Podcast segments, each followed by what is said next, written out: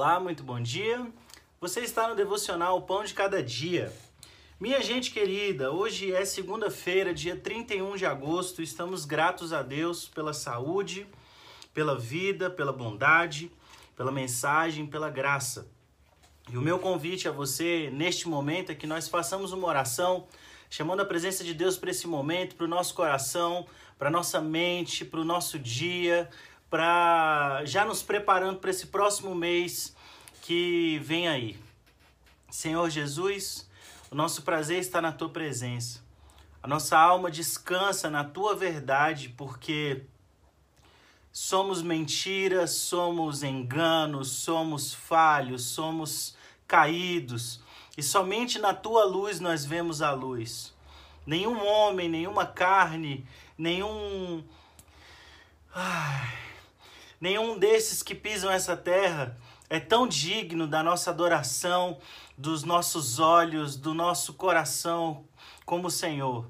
E é buscando o Senhor que nós viemos aqui nessa manhã, é nos reunindo em teu nome, em torno da tua palavra, ao redor do teu espírito, cercados pela tua graça, que nós nos dispomos totalmente, plenamente, integralmente a ti.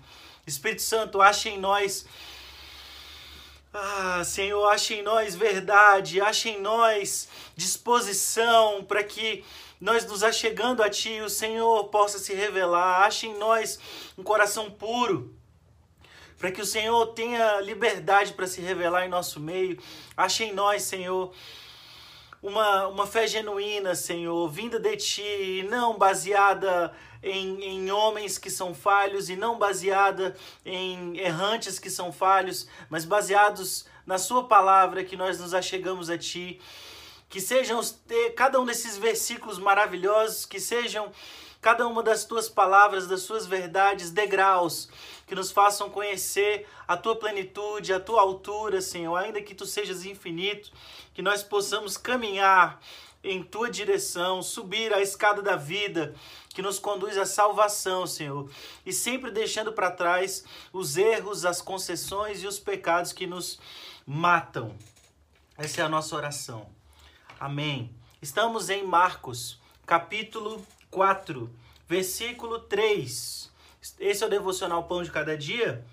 Ah, e aqui nós estamos fazendo um comentário sequencial do livro de Marcos.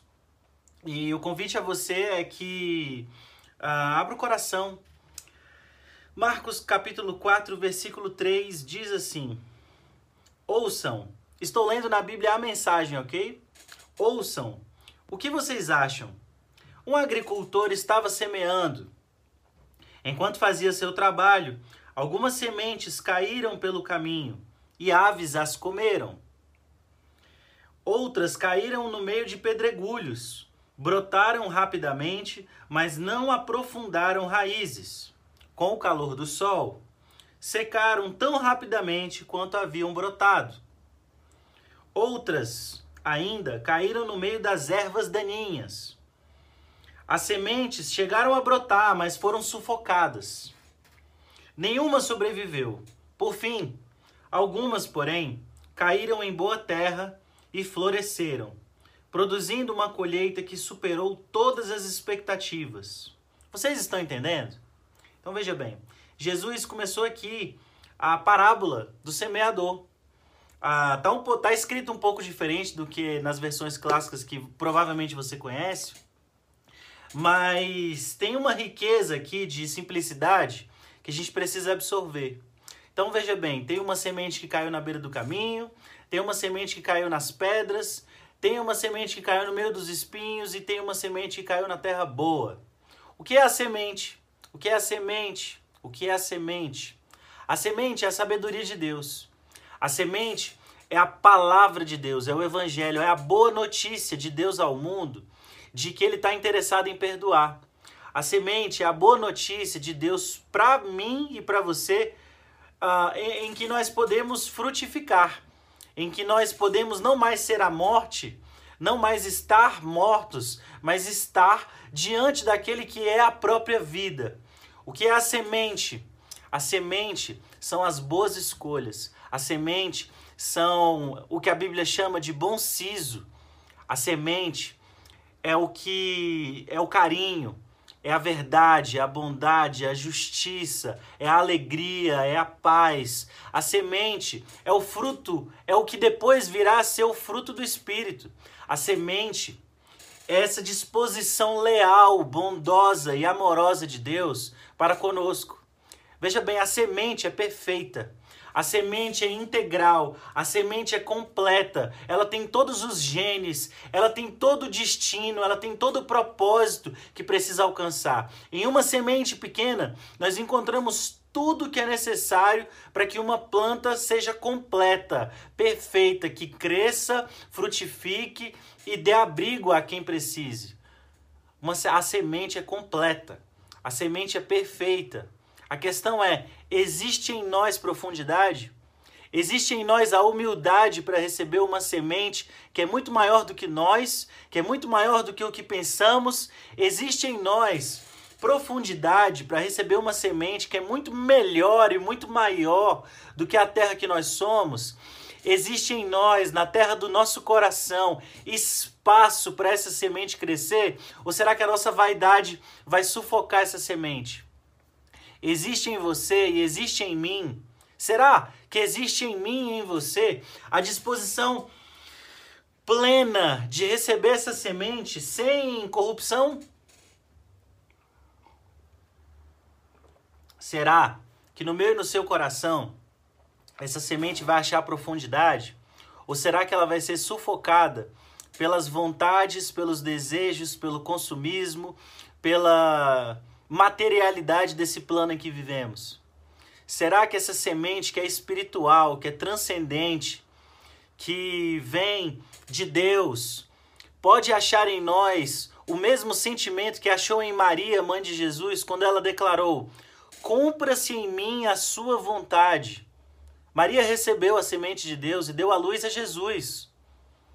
Nós estamos prontos para dar a luz a Jesus? Jesus tem espaço na no tabernáculo, nesse, nesse templo que nós somos, para ser adorado. Existe espaço na nessa pequena existência que é comparada a um grão da, de areia, que é comparada a uma gota do oceano. Será que Jesus tem espaço nessa nossa pequeníssima existência para que ele possa se manifestar e, e, e, e fazer crescer essa semente que é o reino de Deus? Será que cabe dentro de nós ah, uma semente que, sendo como a pequenina das sementes, assim como um grão de mostarda, será que cabe em nós essa pequenina semente? Temos fé para receber essa pequenina semente? Se nós tivermos fé para receber a pequenina semente que vem com a maior da simplicidade, que é a palavra de Deus, que é a mensagem, que é o próprio Cristo, que é o reino de Deus, que é a sabedoria, que é a boa escolha, que é o bom siso, que é a boa vontade para com o próximo.